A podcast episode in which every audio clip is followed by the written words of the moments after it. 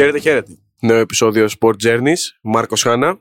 Γιάννης Αλessανδράτο, ο οποίος υπό κανονικές συνθήκες έλεγε είναι το 50ο επεισόδιο του Sport Journeys, αλλά του έχω διαλύσει τέσσερις εισαγωγές και έτσι προτίμησε να πάει στα ιωθώτα της αρχής, γιατί αντιλήφθηκε ότι ο συνοδοιπόρος του τα τελευταία 49 συν 1 επεισόδια δεν μπορεί να φύγει από τη γραμμή που έχει μάθει. Η αλήθεια αυτή είναι. Οπότε θα αποφύγω την τεράστια εισαγωγή για να μην τον βγάλω από τη σειρά του, όχι τίποτα άλλο, γιατί έχει και πρόγραμμα το παιδί. Μας ακούτε λοιπόν σε όλες τις πλατφόρμες αναπαραγωγής podcast, στο Spotify, στο Google Podcast, στα Apple Podcast, στο, στο Podbean, φυσικά στο YouTube. Σε όλα αυτά, όπου και να μας ακούτε, πατάτε subscribe, ε, αφήνετε την κριτική σας, όπου υπάρχουν αστεράκια βάζετε όσα αστεράκια θέλετε εσείς. Βάλτε πέντε, βάλτε πέντε. Δεν κοστίζει. Είναι, είναι ο μόνος τρόπος να μας βοηθήσετε. Ε, εγώ να πω ότι κοίταγα λίγο τα στατιστικά του podcast και συνειδητοποίησα ότι έχουμε ξεπεράσει τις 25.000 ε, προβολές σε όλα τα μέσα, το οποίο ομολογώ δεν το είχα φανταστεί ότι μπορούμε να φτάσουμε να έχουν ακουστεί οι φωνές μας 25.000 φορές τα δύο χρόνια. Αλλά και σας ευχαριστούμε πάρα πάρα πάρα πολύ γι' αυτό. Πολύ πολύ δεν θα πω συγκινητικό, θα πω πολύ ευχάριστο, πολύ όμορφο. Κοίταξε, ήτανε, είναι ένα τρομερό νούμερο να σκεφτείς ότι ξεκινήσαμε όλο αυτό το ταξίδι χωρίς να φανταζόμαστε θα φτάσει σε αυτό το σημείο. Ή ότι να σκεφτούμε ότι ξέρεις κάτι σε βάθος δύο ετών θα έχουμε φτάσει να κάνουμε ε, αυτό το πράγμα σε ρί, να έχουμε γράψει 50 επεισόδια, να έχουμε τη δική μας γιάφκα, να, το site, χίλια δύο πράγματα γύρω από όλο αυτό. Το λό χρημάτων από διαφημίσεις. Ε, ο Γιάννης θα κάνει τουβλάκια και τα αφήνει κάτω από τον πάγκο του στούντιο. Ο άλλος Ελπατρών. Μπράβο. Ναι, δεν θα το συνεχίσω περισσότερο. 50 επεισόδιο, κυρία μου. Η και εξακολουθούμε να μην έχουμε μαντήλι να κλάψουμε. Καλά, εντάξει. Απογνωσμένες προσπάθειες να, βρούμε, να βρούμε χορηγούς. Πέφτουν στο κενό όλες.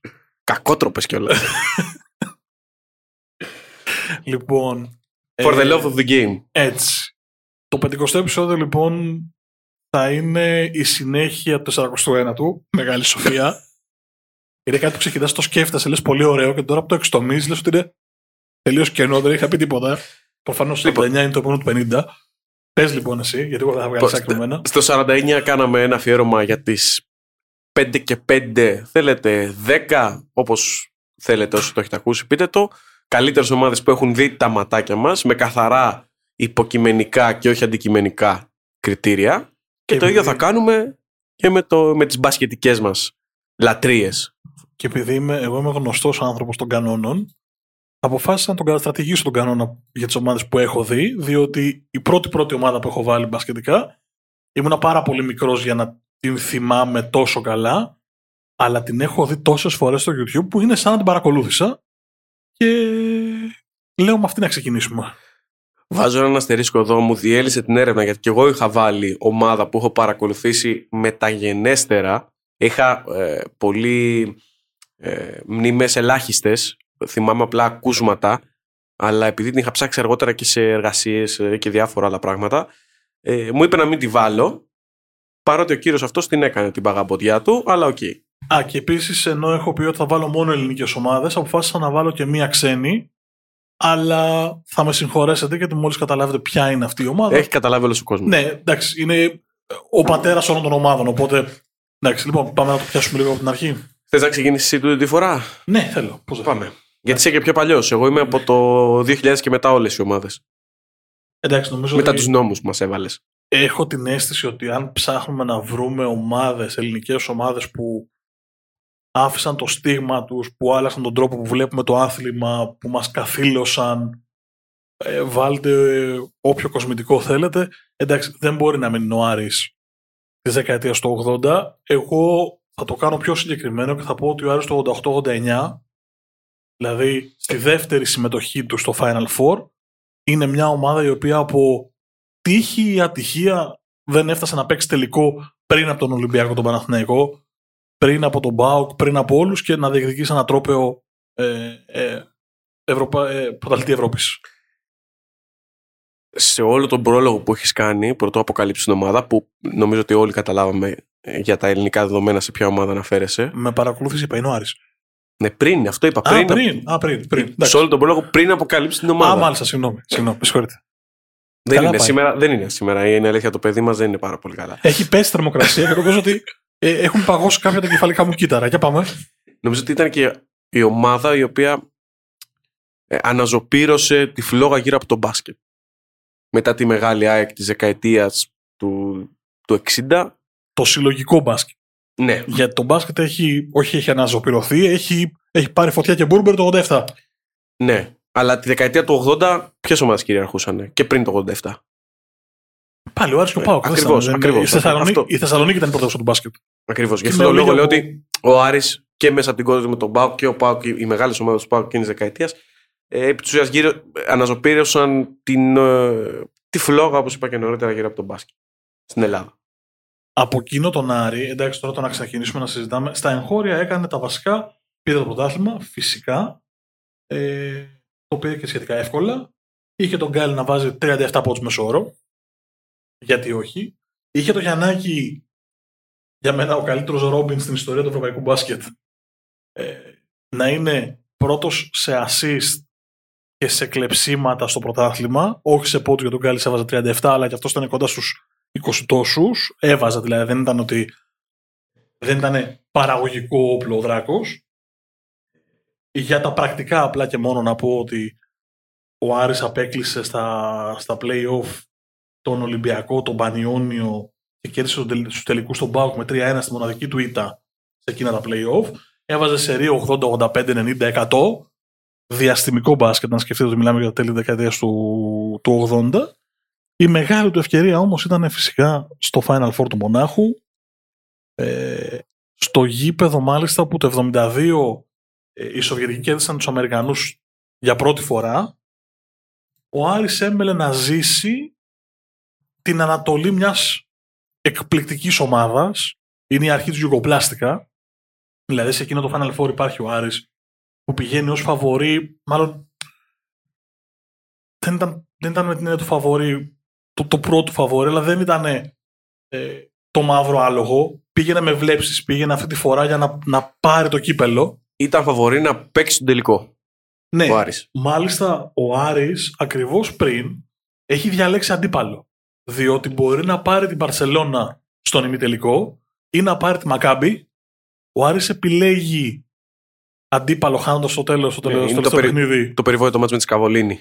παίρνει, τη- παίρνει τη Μακάμπη στον ημιτελικό, το μάτς δεν του πάει άσχημα. Ε, το μάτς το έχει. Γίνεται όμως μια αδιανόητη μανούρα με το Γιαννάκη στο, στο γήπεδο. Γίνεται σύραξη, γίνεται ένας μικρός χαμός. Ο, Χα- ο Άρης χάνει εντελώς τον προσανατολισμό του και ητάται και μένει εκτός τελικού για να διαλύσει την Παρτσέλα στο μικρό τελικό και να, να μείνει και η πικρία ότι πιθανώς αν της σου είχε βρει ανάποδα να ήταν αλλιώς. Εντάξει, βέβαια, εγώ πάντα σε αυτή την περίπτωση λέω ότι και η Μπαρσελόνα του Χιμένεθ, του Σολοθάμπαλ, του Νόρις, τους Σαν Επιφάνιο δεν θα ήταν εύκολη αντίπαλος και φάνηκε και στο νέτερο ημιτελικό με τη Γιουγκοπλάστικα που το μάτς κρίθηκε στο τέλος.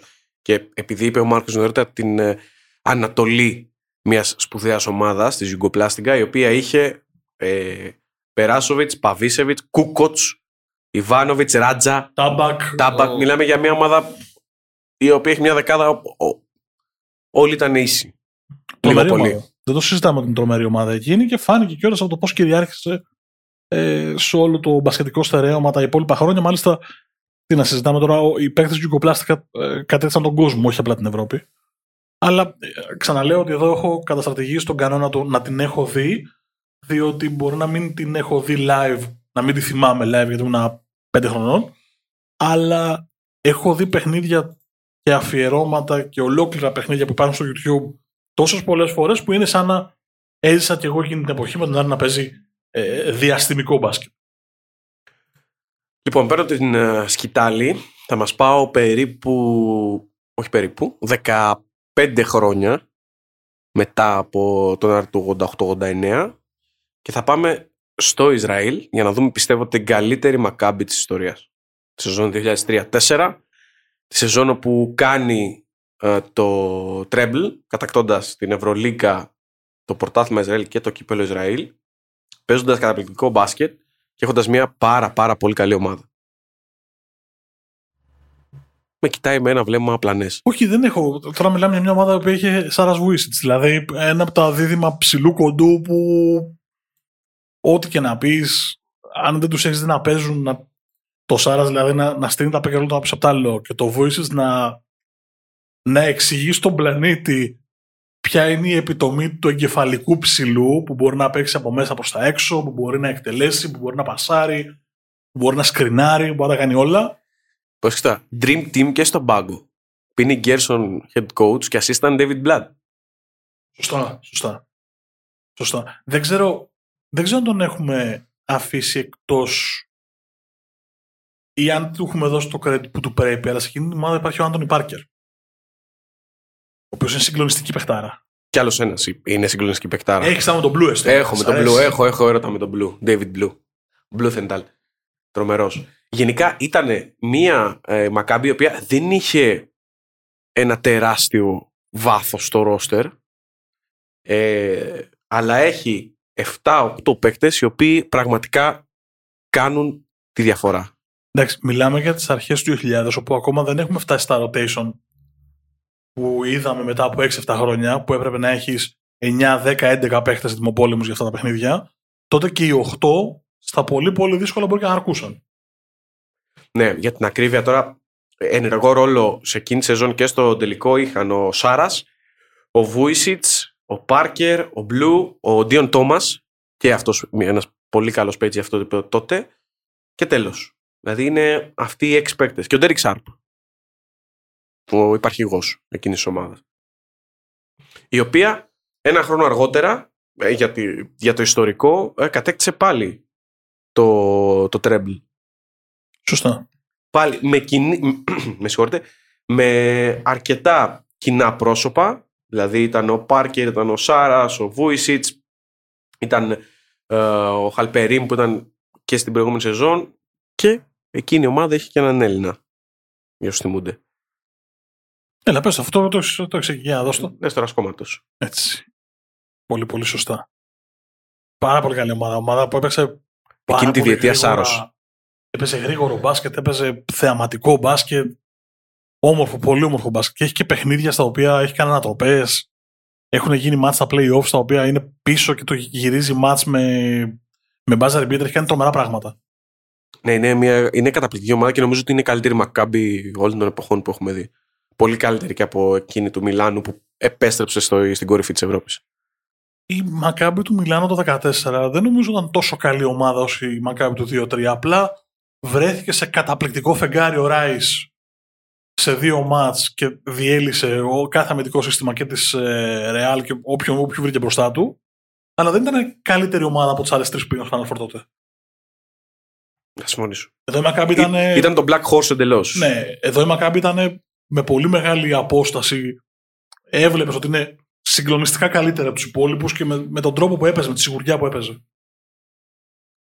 Η μπαγκέτα σε ένα πάλι.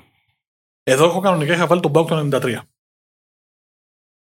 Μια ομάδα δηλαδή που είχε Μπάρλο στον Φασούλα, ε, Μπάνε και, και Κόρφα. Και Μποντούρι Φιλίππου αλλαγές. Από Είναι... τις καλύτερες ομάδες του Πάουκ. σω η καλύτερη ομάδα του Πάουκ. Έφτασε Final Four, έπεσε πάνω στη Σκαβολίνη και στη Λιμόζ. Σκαβολίνη ήταν, ε. Ναι. Λοιπόν, ε, ίσως μια από τις πιο όμορφες ομάδες του ΠΑΟΚ, του Ανίφκοβιτ. Μπενετών. Μπενετών, όχι Σκαβολίνη. Μπενετών του Κούκοτ. Παρεπτόντω. Ε, ναι, γιατί είπα Σκαβολίνη, Μπενετών, προφανώς. Ε, λοιπόν, σου μήνα πριν, προφανώς που λέγαμε τον Άρη. Ε, σούπερ ομάδα ο ΠΑΟΚ τότε. Δεν πήρε τίποτα εκείνη η χρονιά. Να πεις ότι δεν πήρε τίποτα. Δηλαδή είναι. Και κερδίζει, ε, για προσεπίρωση των όσων λέει ο Μάρκος, κερδίζει στο μικρό τελικό. Έχει, έχει τη, τη σημειολογία του τη Ρεάλ του Αμπόνι. Ναι, ναι, μα είναι καλή ομάδα. Του Αμπόνι, του Μπριούκοφ. Έχει, κερδίσει τη, έχει, έχει κερδίσει τη Λιμό στο, στον πρώτο γύρο της, ε, του Ευρωπαϊκού Πρωταθλήματος και την έχει αφήσει από κάτω στον όμιλο. Είναι πολύ καλή ομάδα και ο Πάουκ. Τέλος πάντων, το κλείνω. Κανονικά αυτή ήταν η ομάδα μου. Αλλά εδώ καταστρατηγώ τους κανόνες και πάω στην καλύτερη ομάδα που πάτησε ποτέ το πόδι της στο παρκέ, στον πλανήτη, στο γαλαξία, στο σύμπαν. Ε, ό,τι θέλετε δέχομαι ότι υπάρχουν. Και λέει νεαρίστη τώρα, παιδιά. Έτσι ξεκάθαρα. Δέχομαι ότι υπάρχουν πάρα πολλές κουβέντες για τον GOAT και την καλύτερη ομάδα όλων των εποχών. Η δικιά μου καλύτερη ομάδα όλων των εποχών και το έχω ξαναγράψει είναι η Bulls του δεύτερου 3 και ο GOAT είναι ο Jordan εκείνης τη περίοδου. Κάνει πράγματα αδιανόητα και όχι μόνο τα, τα κάνει να φαίνονται ε, μια μέρα στο γραφείο, αλλά έχει γύρω του πλέον και μια ομάδα που δεν έχει καμία σχέση με την ομάδα του 90-94 σε ποιότητα και σε βάθος και δεν έχει καμία σχέση με την ομάδα του 80 που την έσερνε ο Τζόρνταν μέχρι τα play-off ή μέχρι όποιο καλό μπορεί να έκανε. Η ομάδα του, ειδικά του 98, η τελευταία δηλαδή πριν το τελευταίο πρωτάθλημα. Τι θυμάμαι κι εγώ αυτή. Μιλάμε ότι είναι μια συγκλονιστική ομάδα με Harper, Jordan, Pippen, Rodman, Longley, πεντάδα, Κέρ Κούκοτς να έρχονται από τον πάγκο και μετά υπήρχε, υπήρχε ο Wennington, υπήρχε ο Μπούσλερ, υπήρχε παίκτες που έρχονταν, εντάξει προφανώς δεν ήταν αυτής της ποιότητας, αλλά ήταν ο 8ος και ο 9ος παίκτης εκείνης της ομάδας. Phil Jackson στον πάγκο, για μένα υπάρχει ο ωραιότερος πίνακας μπασκετικής ζωγραφικής που μπορεί να δει κανείς με το τελευταίο σου του Jordan με τους Bulls. The Shot. Το The Shot με τους Cavaliers. Το The Shot είναι πολύ πιο πριν, είναι όταν πέρασαν πρώτη φορά οι Bulls ε, γύρω playoff. Αυτό θεωρείται το The Shot καλά. Όταν εκείνο το, το, το, αλλά αυτό που έχει βάλει με το Russell που έχει εντάξει όλη η φάση αν τη δείτε στο YouTube ε, ξεκινάει από κλέψιμο δικό του δηλαδή οι Bulls είναι κάτω είναι στα σκηνιά, είναι έτοιμοι για Game 7 με τους Jazz και φεύγει ο Jordan κλέβει την μπάλα του Malone την κατεβάζει κάνει μια υπέροχη σταυρωτή ο Ράσελ, ξαπλώνει στο παρκέ. Ναι, είναι φάουλ. Σας ακούω που το λέτε. Δεν είναι φάουλ. Μπάσκετ. Δεν, δεν είναι κανένα φάουλ εκεί. Σταυρωτή, ο Ράσελ βρίσκεται στο παρκέ. Ο Τζόρνταν ευθυγραμμίζεται με τους πλανήτες. Υπογράφει το έκτο πρωτάθλημα των Bulls και στα δικά μου τα μάτια την ωραιότερη ομάδα που έχουμε δει ποτέ να πατάει παρκέ. Είναι καλύτερη από το Space Jam, είναι καλύτερη και από ό,τι θέλεις. Και το λέω, η δικιά μου η γενιά είναι δύσκολο να την πείσει ότι αυτοί οι Bulls δεν ήταν οι καλύτεροι των εποχών. Γιατί τους ζήσαμε για μια τριετία. Δηλαδή, όσο είμαστε εκεί γύρω ανάμεσα στα 35 και τα 45, τους είδαμε, ζήσαμε, καταλάβαμε τι είναι Bulls και εντυπώθηκαν τόσο βαθιά μέσα μας που όσο καλή ομάδα και να ήταν οι Warriors του 17 ή όσο καλή ομάδα να ήταν οι Celtics του 8 ή οι Lakers του Kobe ή οι Lakers του Showtime ακόμα πιο πίσω, αυτοί οι Bulls για τη γενιά που γεννήθηκε τη δεκαετία του 80, τέλη 70, αρχές 80, δεν μπορείς να τις βγάλεις από το μυαλό ότι είναι η καλύτερη ομάδα που εμφανίστηκε ποτέ, διαστημικό μπάσκετ, η αποθέωση της τριγωνικής επίθεσης και εκπληκτικοί παίχτες, δηλαδή δεν νομίζω ότι μπορούμε να ξαναδούμε ποτέ στο παρκέ Jordan, Pippen και Rodman παίχτες αυτού του διαμετρήματος, αυτού του επίπεδου και αυτού του εγωισμού. Θεωρώ ότι εδώ αδικείς λίγο μεταγενέστερες all-star τριάδες σε αυτό, αλλά δεν διαφωνώ ότι είναι η καλύτερη ομάδα και δυστυχώς ε, η δύναμη των social media ή αν θέλεις ακόμα και της τηλεόρασης που σε σχέση με τότε ευθύνη ε, είναι αυτή που δυστυχώς έχει μπερδέψει πολύ τις νε, τις νεότερες γενιές. Και ας μην έχουν δει live, παρακολουθώντας όμως όλα εκείνα τα παιχνίδια, γιατί υπάρχουν διαθέσιμα στο YouTube, αλλά και σε σειρές και σε εκπομπές που έχουν γίνει αφιερώματα. Αποθήκες, κρατάμε ακόμα. Πληρώνουμε αποθήκες να έχουμε VHS στα παιχνίδια των Bulls. Για όνομα του Θεού. Ε, Δυστυχώς είναι η περίοδος ατμόσφαιρα τέτοια στα μέσα κοινωνικής δικτύωσης που τους ε, μπερδεύει πάρα πολύ, όπως και το μπάσκετ που έχει αλλάξει ο λίγοντι σε αυτό το βάθος της 20 ετία. Θα σου πω τι γίνεται. Έγραψε ο Πίπεν στο βιβλίο του, για το οποίο έχει γίνει πάρα πολύ μεγάλος ντόρος και για το τι έχει γράψει και ότι έχει πει πριν βγει το βιβλίο του. Ε, έγινε μια σπέκουλα τέλος πάντων για το αν οι Warriors της εποχής Durant, εκείνη η διετία, θα μπορούσαν να κερδίσουν τους Bulls εκείνης της τριετίας. Εγώ μπορώ να σου πω ότι. Εντάξει, προφανώς αν και ο δεν γίνει ποτέ. Ωραία αλλά θα σε, Ναι, φυσικά. αλλά σε πληρότητα και βάθος οι Warriors με Curry, Thompson, Durant, Green, Green Bogut και Iguodala από τον πάγκο ε, ναι, είναι μια ομάδα η οποία έχει ικανοποιητικό βάθος παρόμοιο με το βάθος και την ποιότητα εκείνων των Bulls. το μπάσκετ που έπαιξαν εγώ θέλω να, να σταθούμε στο μπάσκετ ας το βάθος. Οι Warriors του Durant έχουν παίξει πάρα πολύ όμορφο μπάσκετ. Δηλαδή το pace and space πάει σε άλλο επίπεδο. Ε, παίρνουν το 7 second or less που έπαιζαν οι Suns στι αρχές της δεκαετίας και το πάνε σε ένα πολύ διαφορετικό level. Ναι, οι Warriors αυτής της τριετίας, οι Warriors του Κέραν θέλεις, μετά από 30 χρόνια πιθανώς να συζητάμε ότι είναι μια ομάδα η οποία άλλαξε το ρουν της ιστορίας και τον τρόπο που αντιμετωπίζουμε το μπάσκετ. Το δέχομαι, το ακούω, απλά ξαναλέω ότι πηγαίνοντας πάλι πίσω στο επεισόδιο μας, γιατί έχω αρχίσει και χάνω λίγο την επαφή, ε, στα δικά μου μάτια, στη δική μου υποκειμενική κρίση, στο δικό μου το θυμικό, το Bulls 98 και Michael Jordan είναι ό,τι καλύτερο έχω δει ποτέ. Είναι το έργο τέξη, είναι ε, η μόνα λίζα του μπάσκετ. Τέλος. Για μένα. Σε κάποιον μπορεί να μην, να μην αρέσει. Ε, δεκτό. Ωραία. Για να κλείσει το κουτάκι με τα τσιτάτα του, αυτά με τις μόνες λίζε και τα λοιπά, να αφήσουμε τον uh, Παύλο Πικάσο εκεί που είναι στην ηρεμία του. Συνέχισε. Ναι, ναι, ναι, ναι συνέχισε. Συνέχισε να καταλάβω πού το πας.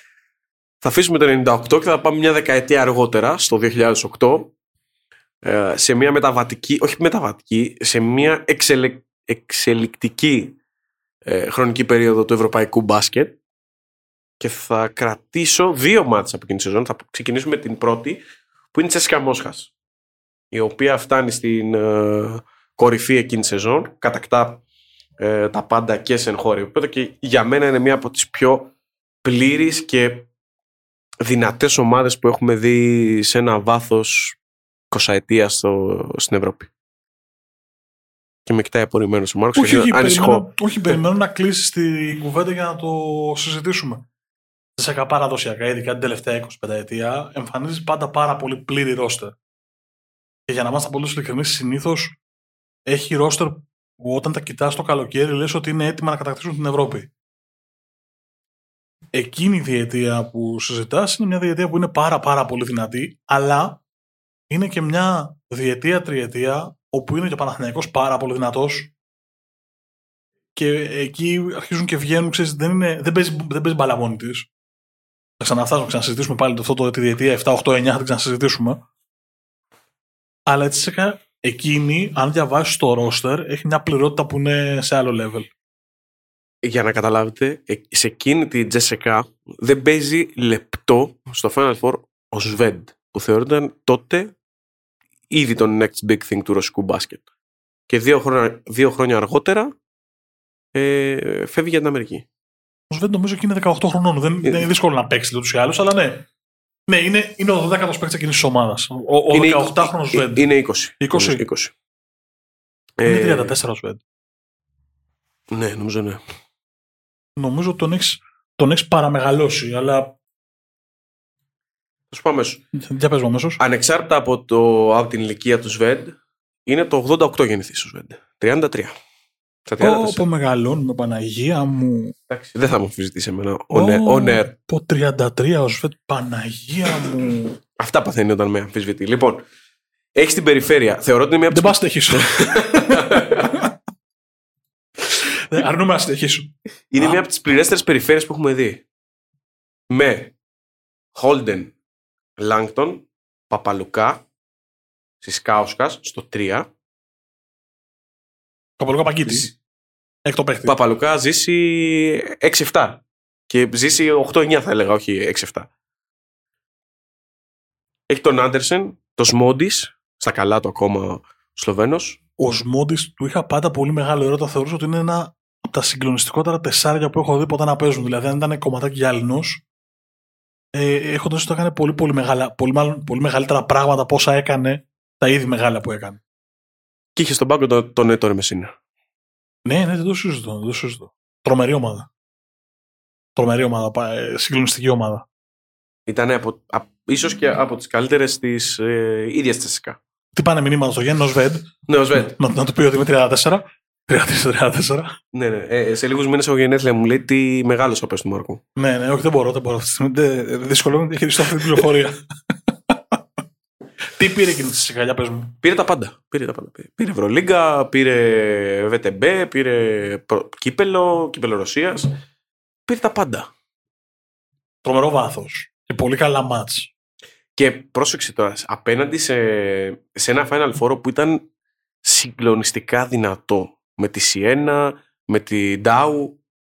Θα συναντήσουμε κάποιες από αυτές και, και μεταγενέστερα. Και απέναντι σε μια Μακάμπι η οποία βρίσκεται Εγώ θα την στην, πω την στην, κακία μου. στη μετάβαση. Θα την πω την κακία μου. Πέφτει πάνω σε ένα Final Four που δεν υπάρχει ο Ομπράντοβιτς.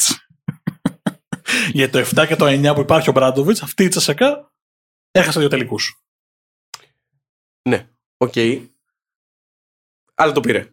ναι, ναι, το πήρε. Το πήρε. Τι να κάνουμε τώρα. Εκείνη η τριετία η Τσεσεκά είναι μια εκπληκτική ομάδα. Τώρα Κάνουμε χαβαλέ με το Μεσίνα γιατί δεν τον κέρδιζε ποτέ στα Final Four.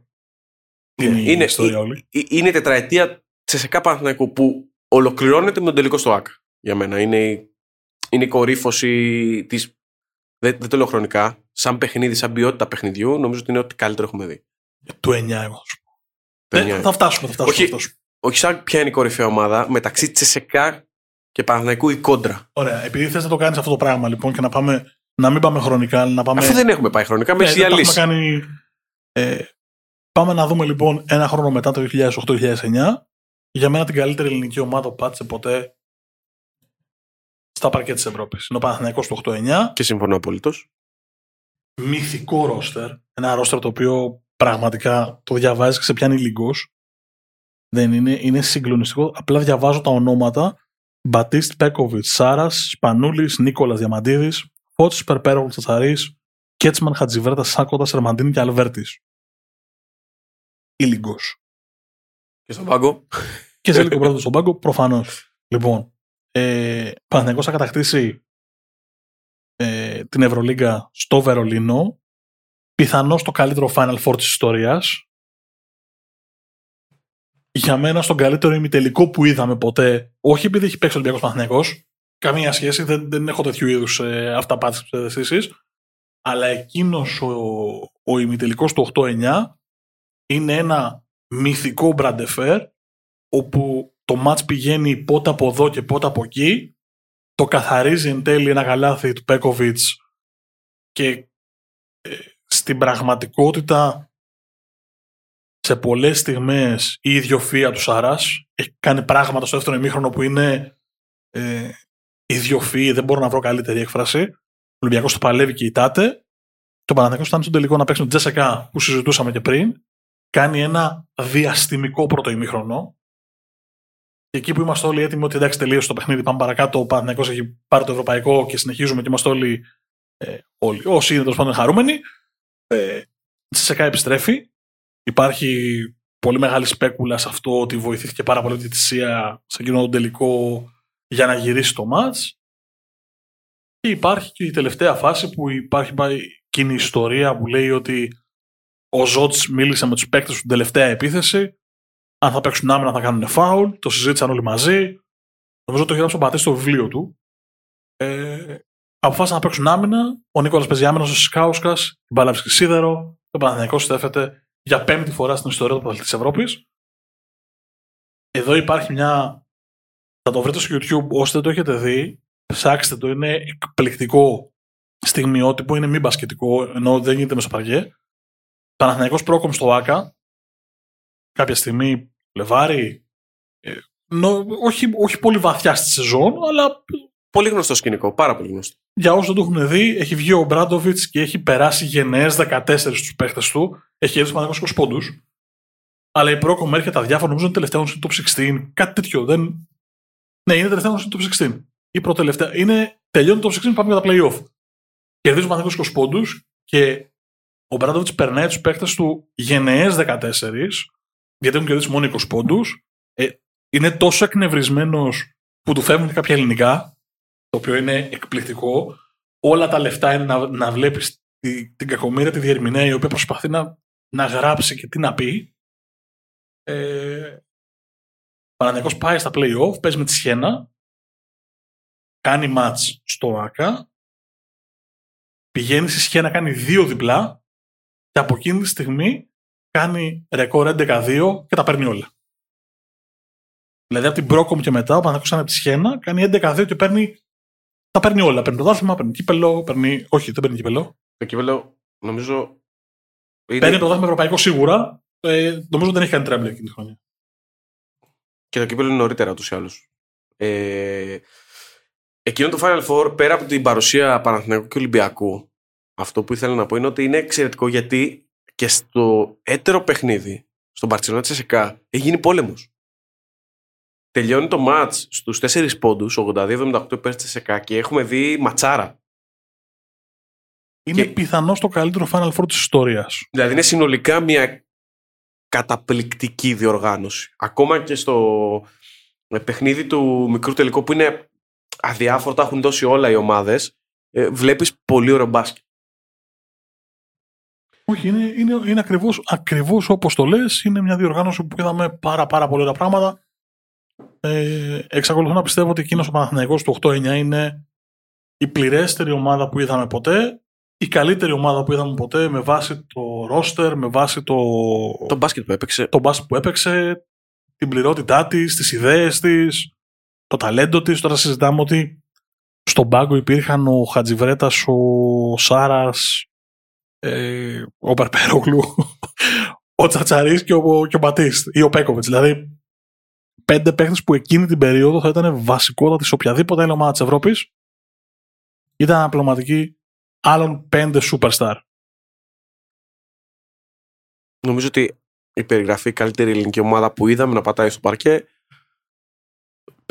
περικλεί όλο, όλο, όλο αυτό το πακέτο. Ναι, ναι, ναι. Εγώ είμαι πολύ, πολύ σίγουρος γι' αυτό. Τουλάχιστον στα χρόνια της Ευρωλίγκας, δηλαδή από το 93-94 που μπορώ να θυμάμαι Final Four, δεν μπορώ να σκεφτώ καλύτερη ελληνική ομάδα που να εμφανίστηκε και σε, να παίζει τέτοιο μπάσκετ σε τέτοια, με τέτοια ποιότητα και με τέτοια ακρίβεια. Θα σε γυρίσω ένα χρόνο πίσω. Και θα κρατήσω την Dow το 7-8. Βασικά όλη εκείνης της τετραετίας. Από το 6-7 μέχρι και το 9, όπου πήρε τα πάντα στην Ισπανία και ε, μετέπειτα ε, άρχισε η φθήνουσα πορεία για κάποια χρόνια πριν την ξαναδούμε ε, περίπου 6-7 χρόνια αργότερα να φτάνει ακόμη μια φορά στο Final Four. Ε, είναι η Tau του Νέβεν Σπάχια για όσοι θυμούνται Όσο απέστατο και να ακούγεται. Ακριβώς. Ναι. η οποία έχει παίξει διαστημικό μπάσκετ με Πριχιόνι, με Ρακόσεβιτς, Πλάνινιτς, Τελέτοβιτς, Πιτ Μάικλ, τον Will McDonald, Splitter. Είχε μια συγκλονιστική πληρότητα και μια πάρα πολύ καλή ομάδα η οποία είναι απορία άξιων πώς έπαιξε τέτοιο μπάσκετ με το σπάχια. Ξέρεις τι Προπονητή. γίνεται; Ήταν αυτό που λέμε ότι ήταν πολύ τρελή μαζεμένη. Δηλαδή Ρακόσεβιτς, Τελέτοβιτς. Ήταν τώρα μα- μαζεμένοι κάπως η μουρλή. Πολλά κιλά μπάσκετ όμως. Ναι, πολλά δεν, κιλά συζητώ. μπάσκετ. δεν το συζητώ. είναι εκείνη η ομάδα η οποία φτάνει ε, δύο συνεχόμενους χρονιούς στο Final Four και στις δύο περιπτώσεις είναι τέταρτη ε, αλλά δύο χρόνια αργότερα τα απόνερα αυτής της ομάδας τα βασικά γρανάζια θα κυριαρχήσουν στην Ισπανία. Αυτή η ομάδα είχε την ατυχία. Είναι αυτό που συζητάγαμε και πριν. Ήταν μια πάρα πολύ καλή ομάδα η οποία είχε τη συγκλονιστική ατυχία στο prime της να πέσει πάνω στο Παναθηναϊκό και τη Τζεσσακά. Δηλαδή είδες ότι να είναι η τρίτη ομάδα από τις 10, η τρίτη είναι αυτής της διετίας. Είναι πολύ σημαντικό να το καταλάβουμε ότι εκείνη την τριετία εμφανίστηκαν ομάδες οι οποίες είχαν και πολύ μεγάλα πορτοφόλια και πολύ μεγάλο βάθος, αλλά και περίσσευμα ταλέντου. Δηλαδή τώρα εδώ συζητάμε ότι ο Splitter ας πούμε, ε, έφτασε να παίζει NBA, έπαιξε τελικούς. Ένας παίκτης που πολύ σημαντικός, ψηλός και πάρα πολύ καλός παίκτης. Η- μα, Είναι ο Πλάνινιτς ο οποίος είναι στην, σε ανωδική πορεία στην καριέρα του εκείνο το διάστημα. Πριχιόνι έπαιξε NBA επίσης. Ο Τελέτοβιτς και αυτός έπαιξε NBA, ο Βόσνιος.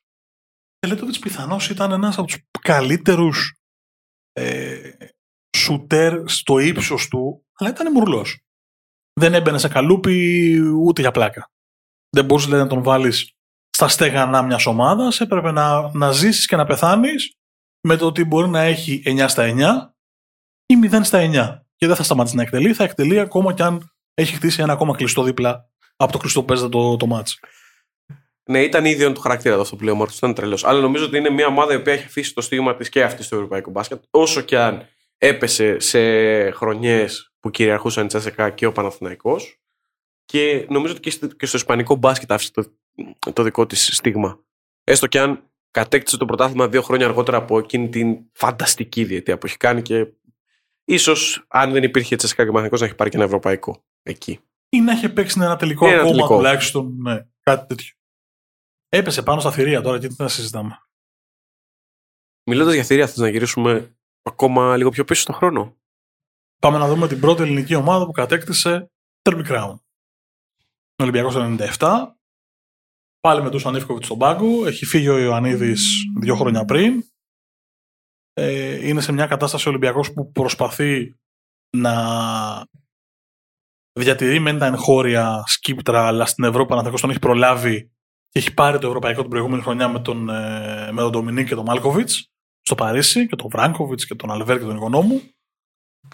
Και ο Ολυμπιακός ετοιμάζεται για μια εκστρατεία η οποία δεν ξεκινάει καθόλου με καθόλου καλά. Δεν ξέρω πώς το θυμούνται. Ο Ολυμπιακός περνάει πέμπτο στην πρώτη φάση, με ρεκόρ 5-5. Το βελτιώνει, το κάνει 9-7 στη δεύτερη φάση.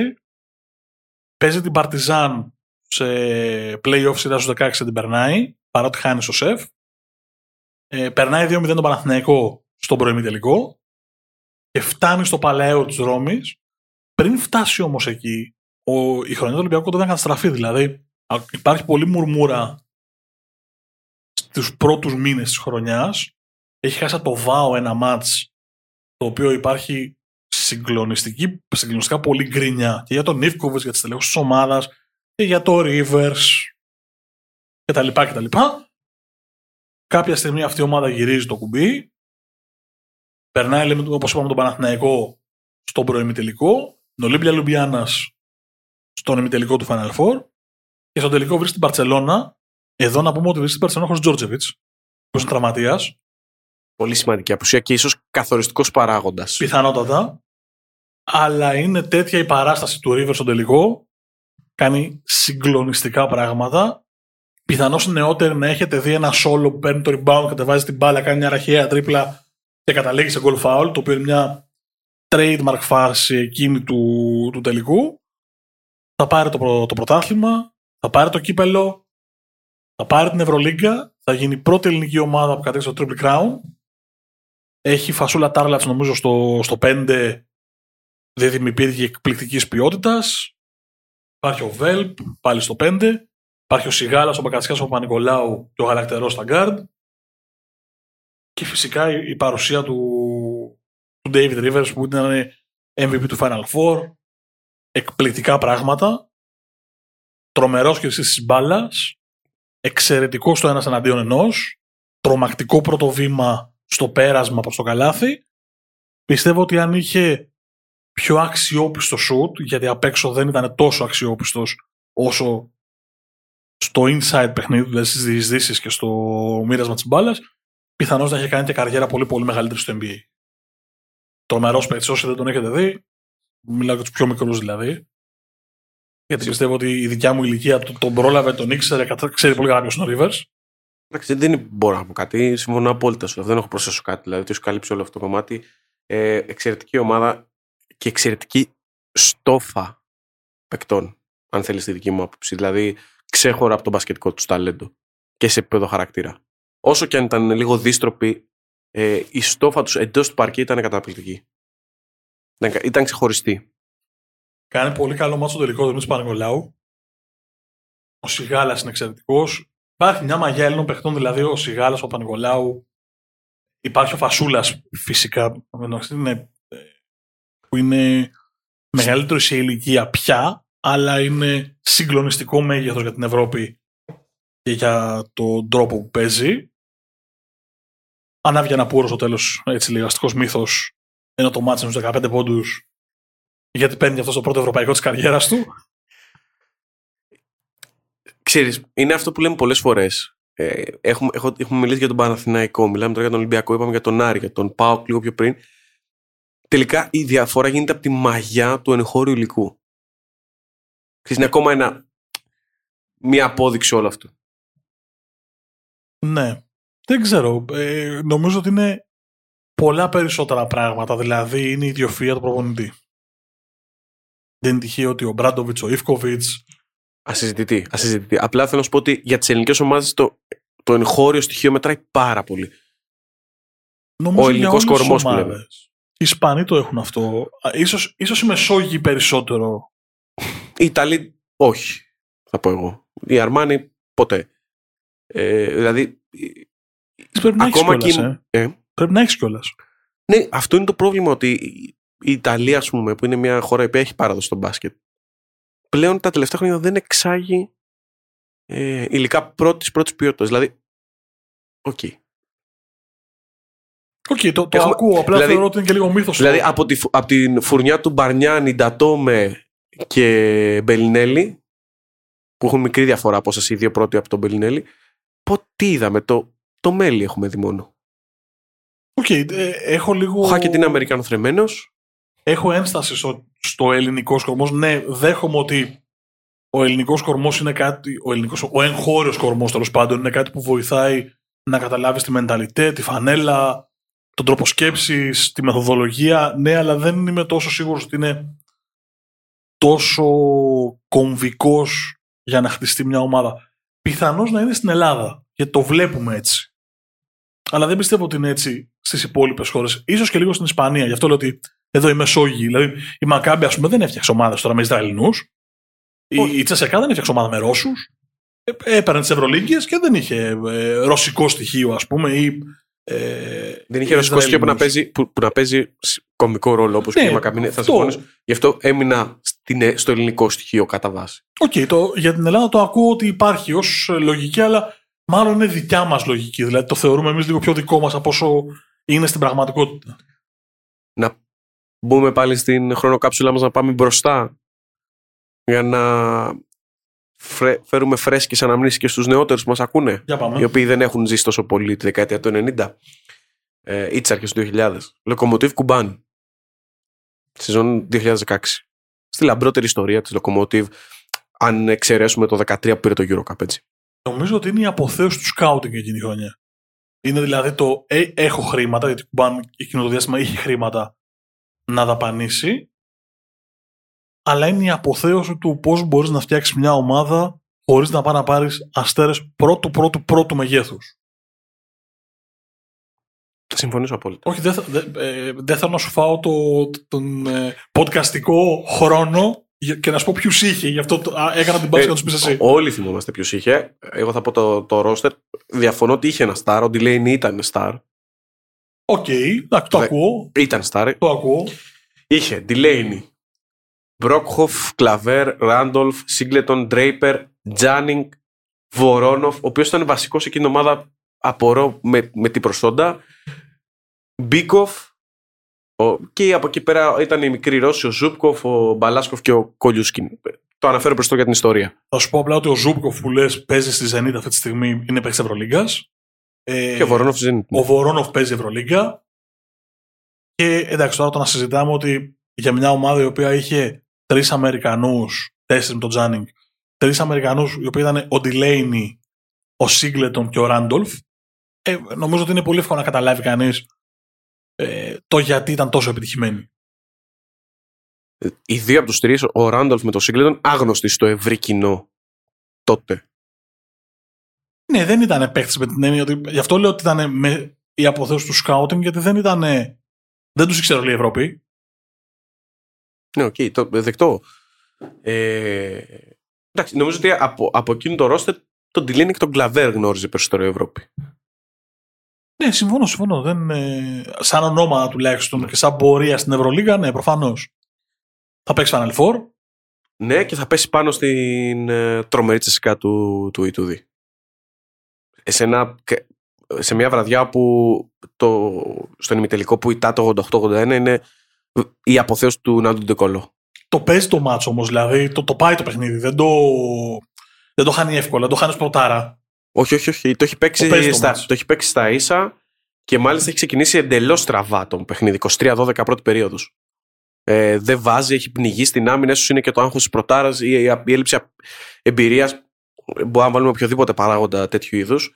Αλλά στη συνέχεια έχει κερδίσει κατά κράτος τη Τζέσσεκα τις άλλες τρεις περιόδου. Αλλά έχει τον Ντεκολό, ο οποίος θα βάλει τα καθοριστικά καλάθια και θα την κρατήσει μπροστά αυτό. Με coach Μπαρτζόκα στον πάγκο. Βέβαια. και απέναντι σε μια τσεκά, για να καταλάβουμε λίγο και το μέγεθος της αντιπάλου, με Ντεκολό, Higgins, Κουρμπάνο, Φοροντσέβιτ και Χάινς στην πεντάδα, και στον πάγκο να έρχονται ο Τεόντο ο Φριτζόν, ο Άρον Τζάξον, ο Χρυάπα, δηλαδή μια τετράδα πολύ έμπειρων παίκτων. Δηλαδή ο Φριτζόν έβαλε, έβαλε σημαντικά καλάθια στο έβαλε 13 πόντους. Είναι αυτό που λέγαμε και μαζί ακριβώς πριν από λίγο, ότι μέχρι το 6-7 ε, μια, ένα γκρουπ 7-8 παιχτών μπορούσε να σε φτάσει μέχρι το τέλος του δρόμου. Από, το, από τις υπερομάδες που φτιάξαν τη Σακά και ο Παναθηναίγος, το 8 δεν έφτανε. Για να πας να πάρεις την Ευρωλίγκα έπρεπε να έχεις 9-10 παίχτες που μπορούν να έρθουν από τον πάγκο για να σου κάνουν ζημιές και να κάνουν δουλειές και να σε βοηθήσουν να αλλάξεις επίπεδο. Πιθανολογώ ότι κουμπάν αυτό δεν είχε. Δηλαδή δεν είχε το, τους παίχτες το 8-9-10 για να συναγωνιστεί τη Τζεσακά σαν ημιτελικό. Ναι. Ε, τη, βασικά δεν είχε την εμπειρία στο, στο βάθος. Δηλαδή, ε, πλην του Σίγκλετον και του Ντρέιπερ, ούτε ο Τζάνινγκ, ούτε ο Μπίκοφ, ούτε ο Ζούμπκοφ που έπαιξαν, πήραν, είχαν ρόλο στη, στο rotation που συζητάμε. Βοήθησαν όπως βοήθησε ας πούμε ο Φριντζόν, ο Χριάπα που μπορείς σαν ονόματα να λέμε έλα ο Φριντζόν και ο Χριάπα είναι αλλά η εμπειρία τους και η εκτελεστική δυνότητα ειδικά του Φριτζόν έπαιξε κομβικό ρόλο. Καλά, θα μου επιτρέψεις να σου πω ότι ο Χρυάπα είναι ένας ένας καταλήτης για τη ΣΕΚΑ, ειδικά στο Prime του. Ήταν ένας παίκτης ο οποίος έκανε τρομερά πολλά πράγματα στο παρκέ και μπορεί να μην φαίνονταν στους πόντους, στα rebound, στα assist, αλλά ήταν ένας παίκτης που ήταν ε, συνεκτικός ιστό για τη ΣΕΚΑ και πάρα πάρα πάρα πάρα πολύ καλός παίκτης. Του είχα δυναμία γιατί ξέρεις, ήταν αντιτουριστικό το σουλούπι του. Ήταν λίγο βαρύς, δεν ήταν τόσο γρήγορος ή εκρηκτικός. Και ξέ, πάντα δεχόταν κριτική, αλλά ήταν πάρα πολύ μπάσκετ. Είχε πολύ μπάσκετ μέσα του. Αυτό πήγα να πω. Ήταν... Και ήταν και αθλητικό, δηλαδή ήξερε μπάσκετ χωρίς να είναι ξύλινος, χωρίς να είναι είδα. Ναι. Απλά δεν είχε την ταχύτητα που απαιτούσε το μπάσκετ. Στο prime του είχε, ήταν σχετικά. Εντάξει, καταλαβαίνω τι λες, αλλά ναι, ok, okay, δεν έχει τώρα να κάνουμε Χριαπιάδα. Δεν, ναι, όχι, όχι, όχι, όχι. Ναι. και εκείνο και αυτό πολύ ωραίο Final Four. Με Φενέρ και Λαμποράλ. Ναι. Ναι. Καλό, πολύ καλό Final Four. Η αποθέωση του επιθετικού Final Four ήταν το συγκεκριμένο, έτσι. Ε... Πού να σε πάω τώρα, για πες μου. να σε γυρίσω αρχές 2000 ή να σε κρατήσω εκεί κοντά; Να κάνουμε γέφυρα με coach Μπαρτζόκα ή να πάμε πιο πίσω; Εγώ λέω να με κρατήσει εκεί κοντά, να κάνουμε γέφυρα με ε, coach Μπαρτζόκα. Τις έχω βάλει μαζί, δηλαδή τον Ολυμπιακό του 11-12, τον Ολυμπιακό του 12-13. Τους έχω βάλει μαζί, αν και είναι διαφορετικές ομάδες στην πραγματικότητα είναι σχετικά οι ίδιες ομάδες σε ρόστερ ενώ σε πρόσωπα, αλλά έχουν παίξει εντελώς διαφορετικό μπάσκετ. Ναι, είναι, είναι άλλο πράγμα. Το 11-12 δεν έχει παίξει το συγκλονιστικό μπάσκετ. Τη βάζω στο, στο παιχνίδι γιατί έχει κάνει μία από τις μεγαλύτερες ανατροπές στην ιστορία των τελικών των Ευρωπαϊκών Κυπέλων. Μιλάμε για τον Ολυμπιακό του 12, τον Ολυμπιακό της πόλης, το θαύμα της πόλης, το πεταχτάρι του Πρίντεση, και είναι μια ομάδα η οποία έχει ξεκινήσει πολύ λάθος. Με τον Ιφκοβιτ προπονητή. Έχει πάρει το Χάουαρντ, το Ματ Χάουαρντ και έχει πάρει και έναν παίχτη ακόμα που τώρα μου διαφεύγει πρέπει το σημειώσω μου. Ε, και δεν έχουν βγει και έρχονται στην πορεία ο Χάιντς και ο Λό. Ε, ο Λό και ο Ντόρση. Ο Χάιντς από την αρχή της χρονιάς. Έρχεται ο Λό και ο Ντόρση. Και κουμπώνει όλη η ομάδα και αλλάζει το mentality και ξαφνικά ο Ολυμπιακός ξαναζεί μέρες 97, διότι από εκεί που ήταν σε πολύ κακό φεγγάρι, με πάρα πολύ γκρίνια, με πάρα πολύ ε, εσωστρέφεια, κάνει τις αλλαγές, γυρίζει το κουμπί και φτάνει στο Final Four. Από όπου και εν τέλει το κατακτά. Αλλά ε, εκείνη η ομάδα δεν είναι ότι έχει παίξει ένα συγκλονιστικό μπάσκετ με την έννοια της ομορφιάς που θυμόμαστε για το ωραίο μπάσκετ που έπαιξε. Τη θυμόμαστε προφανώς την ανατροπή στην πόλη με τη Τζεσακά στο τελικό όπου είναι στο μείον 18 και ξαφνικά ο Ιφκοβιτς αποφασίζει να πετάξει στο παρκέ ε, κάποια πιτσιρίκια ενενηντάριδες που λεγόντουσαν Σλούκας, Μάτζαρης και Παπα-Νικολάου και γυρνάει όλο το μάτς. Εντάξει, δεν, ε, δεν, έρχονται πολλά, δεν είναι εύκολο να το περιγράψω αυτό που συμβεί σε εκείνο το τελικό. Ο Κέιλιν Λούκα και ο Ματ Χάουαρτ ήταν οι δύο Αμερικάνοι που είχε φέρει από το, από το καλοκαίρι ο Ιβκοβιτ που. Το Δεκέμβριο άλλαξαν- έφυγε. Δεν, έκα, δεν Φύγανε άλλαξε και οι καν δύο. σεζόν. Όχι, νομίζω. όχι, φύγανε και οι δύο και ήρθε ο Ντόρση με τον. ε, με τον Λό. Και άλλαξε όλη η εικόνα της ομάδας. Συγκλονιστική παιχτάρα ο Λό. Ναι, είναι το what if αν είχε γόνατα. Συγκλονιστική παιχτάρα. Νομίζω δεν τον βλέπαμε ποτέ στην Ευρώπη, αν δεν είχε θέματα με τα, με τα γόνατά του. Ε, συζητάμε τώρα για τη χρονιά 11-12, όπου ο Πανικολάου, ας πούμε, είναι 21 ετών και τελειώνει τη χρονιά έχοντας παίξει 22 παιχνίδια με ρόλο, με 6 πόντους, με 2 rebound. Ε, ο Σλούκας έχει παίξει 15 παιχνίδια. Έχουν κάνει πράγματα, δηλαδή έχουν μπει στο rotation και γι' αυτό την κρατάω αυτή την ομάδα. Την κρατάω μάλλον για δύο λόγους. Ο πρώτος είναι το ξεπέταγμα Όλης αυτής της φουρνιάς. αυτής της φουρνιάς των 90 αριδών. Την οποία τη βλέπουμε τώρα, έτσι. Πάλι. Ε, πλέον είναι όρημη, δηλαδή είναι 31 Ναι, είναι- 32. Πλέον Δηλαδή, είναι ηγέτες. ε, δεν θα μπορούσε να γίνει διαφορετικά. Ε, Αυτή είναι η φυσική εξέλιξη των πραγμάτων. Εννοώ ότι ο Πανικολάου και ο Σλούκας δεν μπορούσαν να γίνουν κάτι άλλο όταν έχει πάρει την Ευρωλίγκα στα 22 σου με ρόλο. Αν Δεν είχαν όλη την εξέλιξη αυτή, θέλω να πω. η φυσιολογική εξέλιξη θα έπρεπε να είναι αυτή και πάμε παρακάτω. Και ο Ολυμπιακός εκείνης της χρονιάς εγκαινιάζει αυτό που έγινε η σημαία του για την επόμενη πενταετία, εξαετία, το refuse to lose. Γι' αυτό την κρατάω αυτήν την ομάδα. Ναι. Στην πραγματικότητα η ομάδα του Μπαρτζόκα της επόμενης χρονιάς, του 12-13, έχει παίξει πολύ καλύτερο μπάσκετ. Δεν έχει την νοοτροπία refuse to lose η ομάδα του Μπαρτζόκα. Δεν έχει κάνει τόσο επικές ανατροπές. Έχει παίξει καταπληκτικό μπάσκετ όμως. Γιατί, η- μάλλον δεν έχει συμβεί αυτό γιατί έχει παίξει στο, ειδικά στο δεύτερο μισό της σεζόν έχει παίξει πάρα πολύ καλό μπάσκετ. Ναι, και είναι ένα μπάσκετ το οποίο είναι ισορροπημένο με την έννοια ότι παίζει και πολύ καλά στην επίθεση, αλλά παίζει και άμυνα. Και είναι και ίσως από τις ε, πιο από τις ομάδες που έχουν αποδώσει πιο ωραίο μπάσκετ ε, διαχρονικά για τον Ολυμπιακό. Το τρομερό με τον Ολυμπιακό είναι το εξής, εκείνης της χρονιάς. Είναι ότι πάει το Μάιο στο Final Four του Λονδίνου, ε, κάνει δύο εντελώς διαφορετικά μάτς. Κάνει το μάτς με τη Τζεσεκά, το οποίο εδώ τώρα θα αποκαλύψω και ένα από τα ωραία της υπόθεσης. Το έχουμε περιγράψει με τον Γιάννη μαζί για το πάλε ποτέ Bet Radio. Συγκλονιστικές στιγμές πραγματικά. Στα στούντιο του Λεωφόρου Ηρακλείου. Το παίρνει αυτό το μάτς ο Ολυμπιακός 69-52 με άμυνα που σπάει κόκαλα. Βάλτε ό,τι. Κλισέ, ό- θέλετε. Όποιο κλισέ, όποια γραφικότητα θέλετε. Ε, και πάει και παίζει ένα τελικό με τη Real σε άλλο τέμπο. Κάνει κάτι σε 17 πόντους στο πρώτο δεκάλεπτο. Και βάζει 90 στα επόμενα τρία. Με ασπανούλη Μυθικός πάνω. να βγαίνει στο δεύτερο, να ξεκινάει το μάτσο νομίζω 0 στα 6, 0 στα 7 και μετά ξέχασε να χάσει. Με αποκορύφωμα το τρίποντο που βάζει από τα 10 μέτρα. 9,5. Μετά ξεχνάει να χάσει. Δηλαδή έχει βρει το ρυθμό του, ο ίδιος έχει δηλώσει ότι στο ημίχρονο έκατσα, κοίταξα κάτω, διέγραψα ό,τι συνέβη και ξαναβγήκα στο δεύτερο ημίχρονο. Το οποίο ο Σπανούλης το, το λέει στην κάμερα και ακούγεται. Ναι, εντάξει, πάρα πολύ απλό. Μια χαρά, αλλά έχει κάνει κάτι το οποίο δεν συμβαίνει. Δηλαδή, ένας παίκτης την ώρα του μάτς κάνει reset, σβήνει ό,τι έχει συμβεί και βγαίνει στο δεύτερο ημίχρονο και οδηγεί τον Ολυμπιακό σε ένα back-to-back ευρωπαϊκό τρόπαιο. Όπου αυτό είναι η ουσία του Ολυμπιακού. Δηλαδή, μπορεί να παίξει ένα μάτς 69-52 στον ημιτελικό και ένα μάτς 188 ε, την- δύο μέρες μετά στο τελικό. Έχει περάσει την ΕΦΕΣ με 3-2 σε πέμπτο μάτς. Ήμουν αμέσως στο πέμπτο μάτς. Το Ε, θυμάμαι πάρα πολύ καλά αυτό. το παιχνίδι. Δύσκολο, στριφνά παιχνίδια, πολύ αυτά με την ΕΦΕΣ. Και εκεί νομίζω ότι σκληραγωγήθηκε ο Ολυμπιακός για να πάει στο Final Four.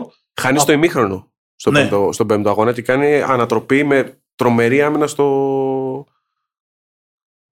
στο Απλά, δεύτερο. απλά όλο αυτό που έχει συμβεί στο Λονδίνο και όλη αυτή η τρέλα με το back-to-back ευρωπαϊκό την πληρώνει στο, στο ελληνικό πρωτάθλημα και τον κερδίζει ο Παναθηναϊκός 3-0 στους τελικούς. Και στην ουσία α, η προσωπική μου άποψη είναι ότι είναι και η αρχή του τέλους του Μπαρτζόκα εκείνης της περίοδου, διότι μετά θα έρθει την επόμενη χρονιά, θα ετηθεί στο κύπελο από τον Παναθηναϊκό ξανά και θα γίνουν όσα χαριτωμένα, διόλου χαριτωμένα βασικά, συνέβησαν με την αποπομπή του και αν μη τι άλλο ευτυχώς στην επιστροφή του κάποια χρόνια μετά Άγουρος ακόμα ο, και σε επίπεδο χαρακτήρα ο Μπαρτζόκας. Ο τότε Μπαρτζόκας. δεν νομίζω ήταν άγχωρος. Είχε παίξει το 16 με το Μαρούσι, είχε κάνει, είχε, το είχε κάνει πολύ μεγάλες Πολύ καλές σεζόν με τον Πανιόνιο. Δεν ήταν τόσο δουλεμένη η ψυχοσύνθεση. Ευρώπης. Ναι, δεν, είναι, δεν ήταν τόσο δουλεμένη η ψυχοσύνθεση το, όσο είναι ο Μπαρτζόκα αυτή τη στιγμή που, που γυρίζουμε αυτό το επεισόδιο. Ναι, γύρισε, γύρισε σίγουρα πολύ πιο προετοιμασμένος ψυχολογικά για τον πάγκο του Ολυμπιακού. Ναι. Είχε, σφυριλατήθηκε κιόλας γιατί πέρασε και μια δύσκολη περίοδο στην Παρσελώνα. Ε, γνώρισε μετά πάλι την καταξίωση στην Κουμπάν. Πήγε στη Ζενίτ, όπου ήταν πυρηνικά αποδητήρια. Παρ' όλα αυτά δεν χειρίστηκε εξαιρετικά. Στην ε, Χίμκι, με συγχωρείτε, στη Ζενίτ. Άλλο ε, τρελάδικο από εκεί. Ναι. Κι όμως, οι τρελοί τον αποθέωναν τον Μπαρτζόκ. Αυτό είναι το κέρδος. Καλά, σίγουρα. Δηλαδή ο Σβέντ είχε καταπληκτική ναι, σχέση. Μας τα ο Γιώργο Συρίγο πριν από Συρίγος, ναι. κάποια επεισόδια. Αυτός ήταν ο Ολυμπιακός. Νομίζω ότι του 12-13 έπαιξε πολύ καλύτερο μπάσκετ, πολύ πιο όμορφο μπάσκετ, πολύ πιο καλά δομημένο μπάσκετ. Αλλά του 11-12 ήταν αυτό το refuse του lose. Γι' αυτό τις έχω βάλει μαζί αυτές τις ομάδες, παρότι είναι τελείως διαφορετικές. Ε, στο μυαλό μας είναι ο Ολυμπιακός του back-to-back. Τελευταία δική μου και κλείνω το δικό μου top 5. Ε, είναι τη σεζόν 16-17. Πάλι ένα στεναγμό, όπως στο προηγούμενο επεισόδιο. Στενάζουν τα μικρόφωνα. Πάμε. Είναι η Φενέρ του Ζέλικο. Νομίζω ότι δικαιωματικά έχει αυτή η Φενέρ εκείνης τη χρονιά μια, θέση, ναι, μια θέση στο δικό μου top 5. Ε, ε, γρήγορη ιστορία. Είναι το μοναδικό Final Four που έχω παρακολουθήσει διαζώσεις. Το 17 στην Κωνσταντινούπολη.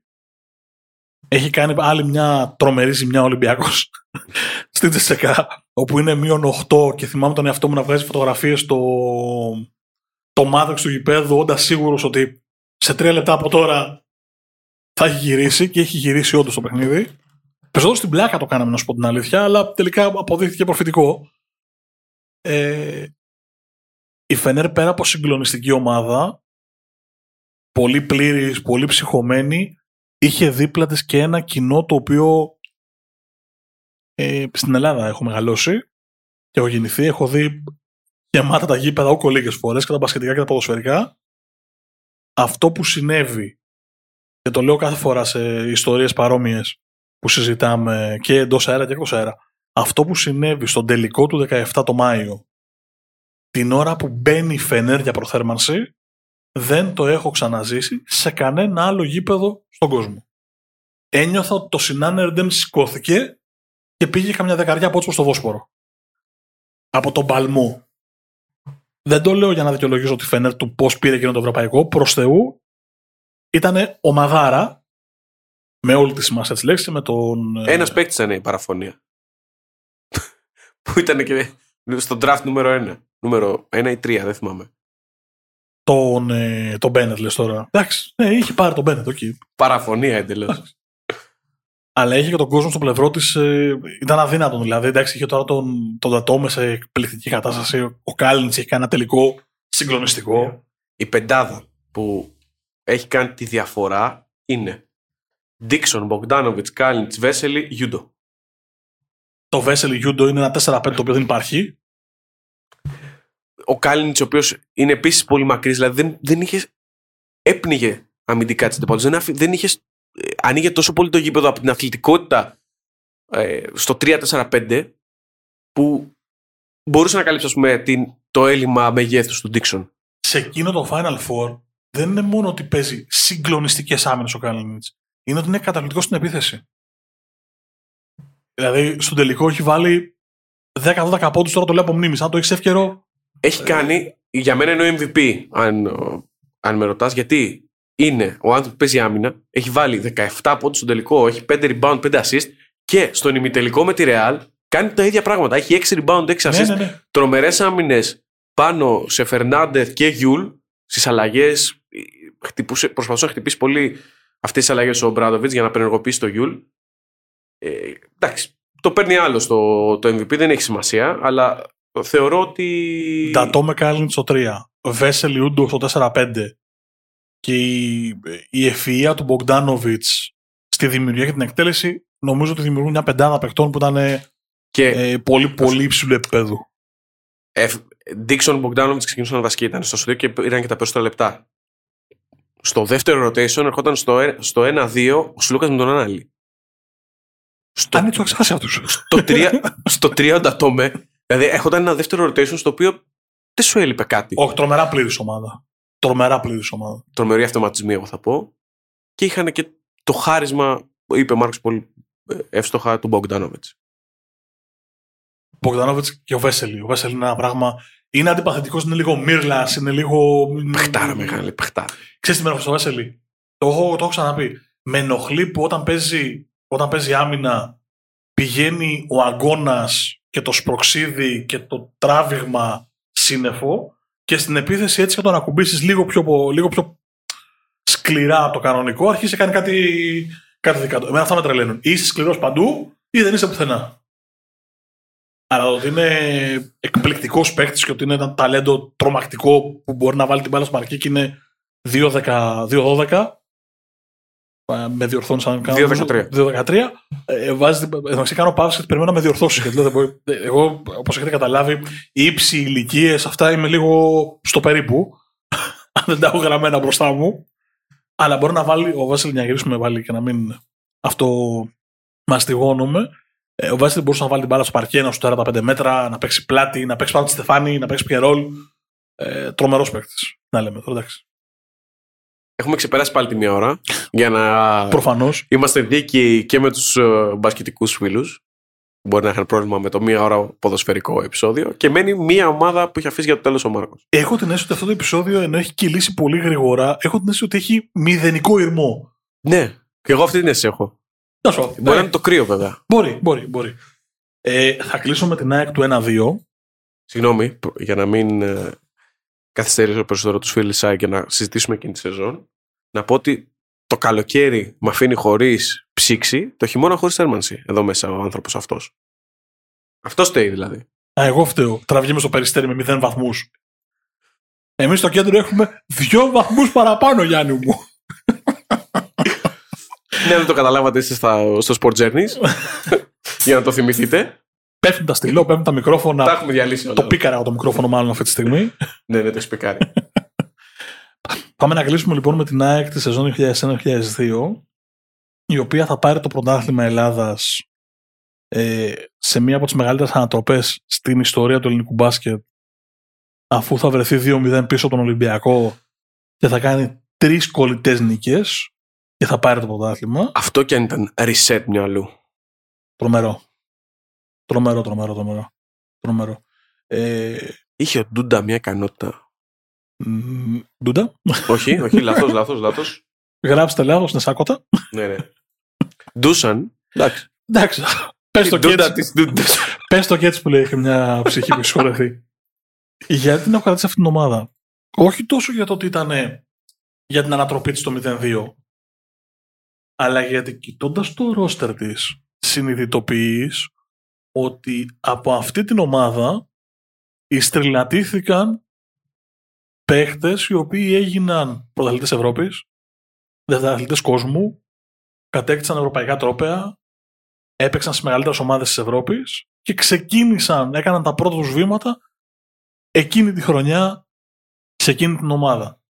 Θα σου πω απλά ότι υπάρχει σε εκείνη την ομάδα ο Ντικούδης, υπάρχει ο Κακιούζης, υπάρχει ο Χατζής, υπάρχει ο Ζήσης.